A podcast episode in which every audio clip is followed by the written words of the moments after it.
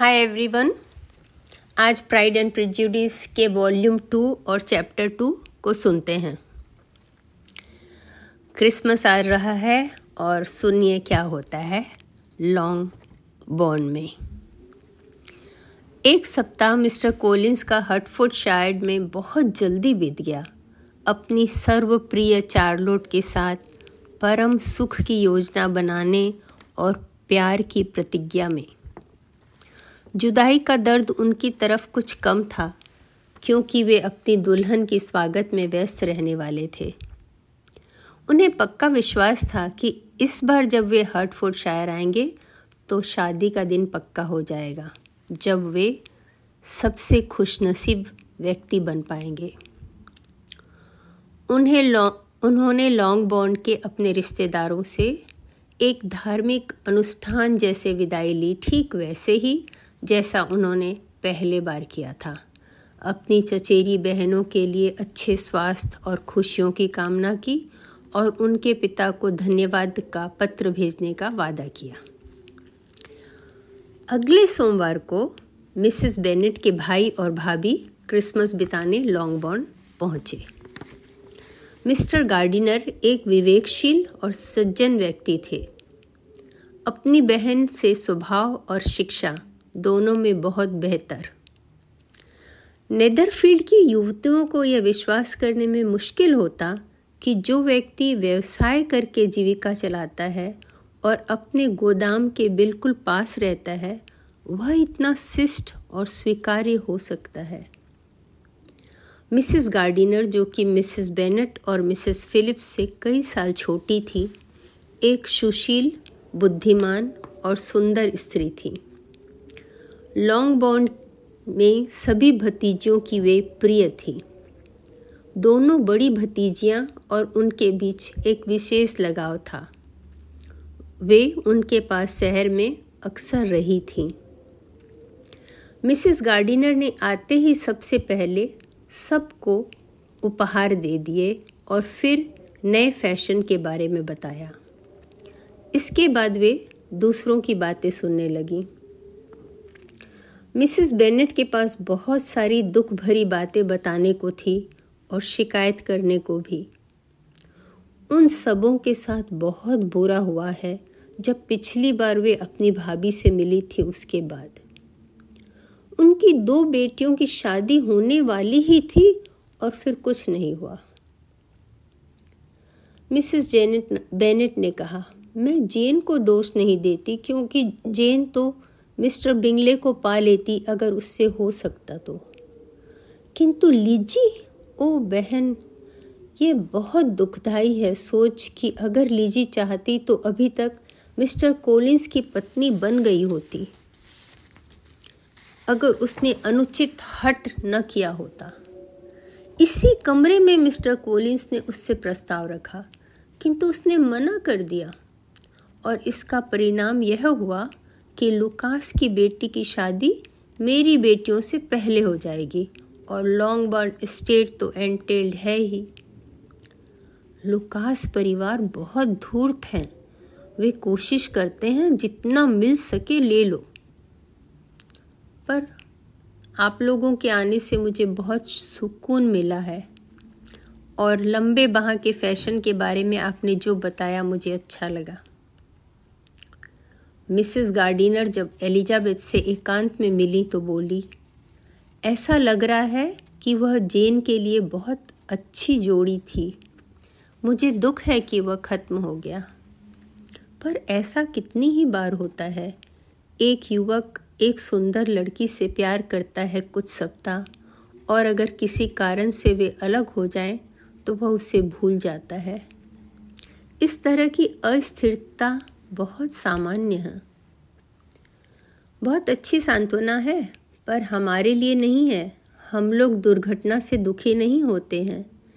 यह हमेशा नहीं होता है कि दोस्तों के दखल अंदाजी से अपनी संपत्ति का स्वयं स्वतंत्र मालिक होते हुए भी वह उसे आसानी से भूल जाए, जिसे कुछ सप्ताह पहले तक बेहद प्यार कर रहा था।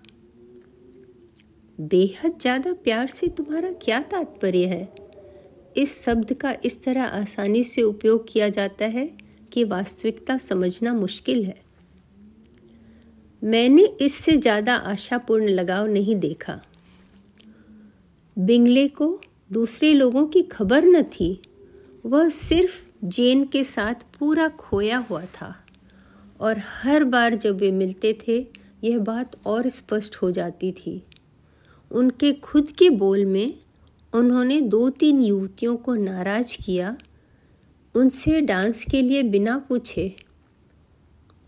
मैं खुद उससे दो बार बातें की, पर जवाब ही नहीं मिला। इससे ज़्यादा क्या चिन्ह हो सकते हैं? क्या सामान्य असामाजिकता, प्यार की निशानी नहीं है? बिल्कुल सही, बेचारी जेन। मुझे इसके लिए दुख है।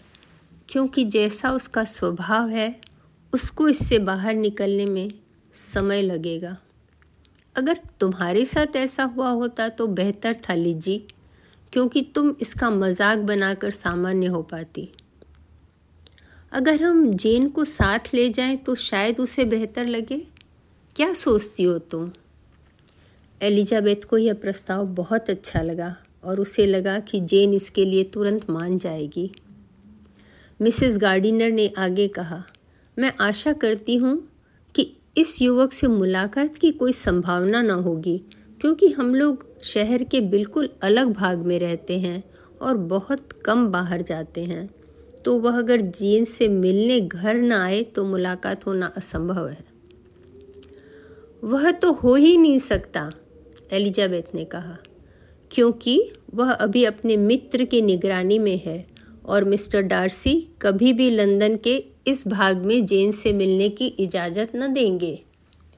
मेरी प्रिय आंटी, आपने ऐसा सोचा भी कैसे? मिस्टर डार्सी ने शायद ग्रेस चर्च स्ट्रीट का नाम सुना होगा, किंतु एक महीने धोने के बाद भी यहाँ की अशुद्ध, अशुद्धता साफ़ कर पाएँगे या नहीं पता नहीं, क्योंकि मिस्टर बिंगले बिना अपने दोस्त के कहीं नहीं जाते हैं। बहुत अच्छी बात है फिर तो। वे कभी नहीं मिलेंगे। किंतु जेन अपनी उसकी बहनों से पत्र व्यवहार करती है ना, वह उनसे मिलने से मना नहीं कर सकेगी। एलिजाबेथ ने जवाब दिया, वह उनसे परिचय पूर्णतः समाप्त कर देगी। इतनी निश्चिंता से, इतनी निश्चितता से ये सब कुछ कहने के बाद जब उसने अपने बातों पर पुनः विचार किया तो उसे लगा, सब कुछ इतना आशाहीन नहीं था। शायद जेन को सामने पाकर बिंगले का प्यार फिर से पुनर्जीवित हो जाए। जेन ने अपनी आंटी के निमंत्रण को खुशी खुशी स्वीकार किया। उस समय बिंगले उसके ध्यान में न था। उसने सोचा कि कैरोलाइन अपने भाई के साथ नहीं रहती है तो वह कभी कभी सुबह का समय उसके साथ बिता पाएगी, बगैर उसके भाई से मिलने के किसी खतरा के। गार्डिनर्स लॉन्ग बॉर्न में एक सप्ताह रुके, किंतु लुकास परिवार, फिलिप्स परिवार, ऑफिसर्स के कारण एक दिन भी किसी कार्यक्रम के बिना नहीं बीता। मिसेस बेनेट ने अपने भाई और भाभी के मनोरंजन की इतनी योजना बना रखी थी कि एक दिन भी पारिवारिक भोजन नहीं हो पाया। जब भी वे घर में खाना खाए, ऑफिसर्स को ज़रूर बुलाया गया और उसमें विखम का नाम हमेशा सम्मिलित रहता था। और इनमें से एक अवसर पर मिसेस गार्डिनर ने दोनों को गौर से देखा, क्योंकि एलिजाबेथ उसकी बहुत प्रशंसा कर रही थी।